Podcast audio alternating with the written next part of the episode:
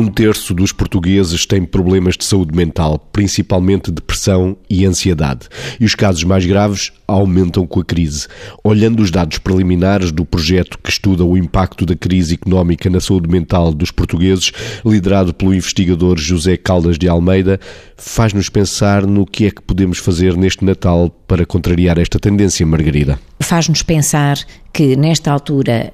em que nos focamos essencialmente na festa, na surpresa, no, no sentido do próprio Natal, de quem consegue de facto dedicar-se também a isso porque é importante, e sendo este um tempo que inspira a solidariedade e a aproximação ao outro, com certeza que as pessoas que têm este tipo de perturbações vão ter mais dificuldade em entrar neste espírito. E isto porquê? Porque estas perturbações nós sabemos que são, dependendo da dimensão em que as pessoas as estão a viver, são bastante incapacitantes e, portanto, a disponibilidade natural para entrar, quer no espírito natalício, quer na festa, quer na surpresa, quer na comemoração de um tempo tão fundamental das nossas vidas como é,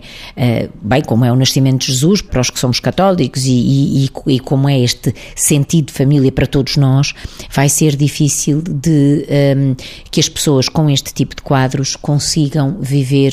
uh, e sonhar este tempo da forma que ele merece ser vivido e ser sonhado. Vítor, acentua ainda que, que este estudo depois aponta para uma coisa que era menos habitual, que é também também os jovens estarem mais comprometidos com problemas de, de saúde mental, nomeadamente dos dezoito aos trinta e quatro anos, ou seja, não só os idosos, os viúvos, os, as mulheres, agora também os jovens estão dentro deste saco, o que nos reenvia para uma inquietação ainda mais acentuada. E quando olhamos para um terço, temos de ter a percepção que um terço são muitas pessoas.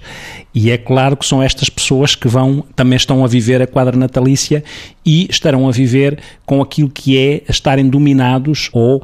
viverem uh, no meio de sintomas ansiosos uh, e, e depressivos. E por isso uh, calculamos que uh, não será uh, propriamente o Natal mais interessante para estas pessoas ser vivido desta maneira. E isto reenvia para a necessidade de nós pensarmos, por um lado, em tentar perceber porque é que isto acontece, por outro lado, como é que nós poderemos atenuar isto, porque é óbvio que o Natal é circunscrito num tempo e nós, quando estamos a falar de saúde mental e doenças mentais, queremos que as pessoas se preocupem com, com estas situações em todo o tempo e não propriamente em um tempo só circunscrito.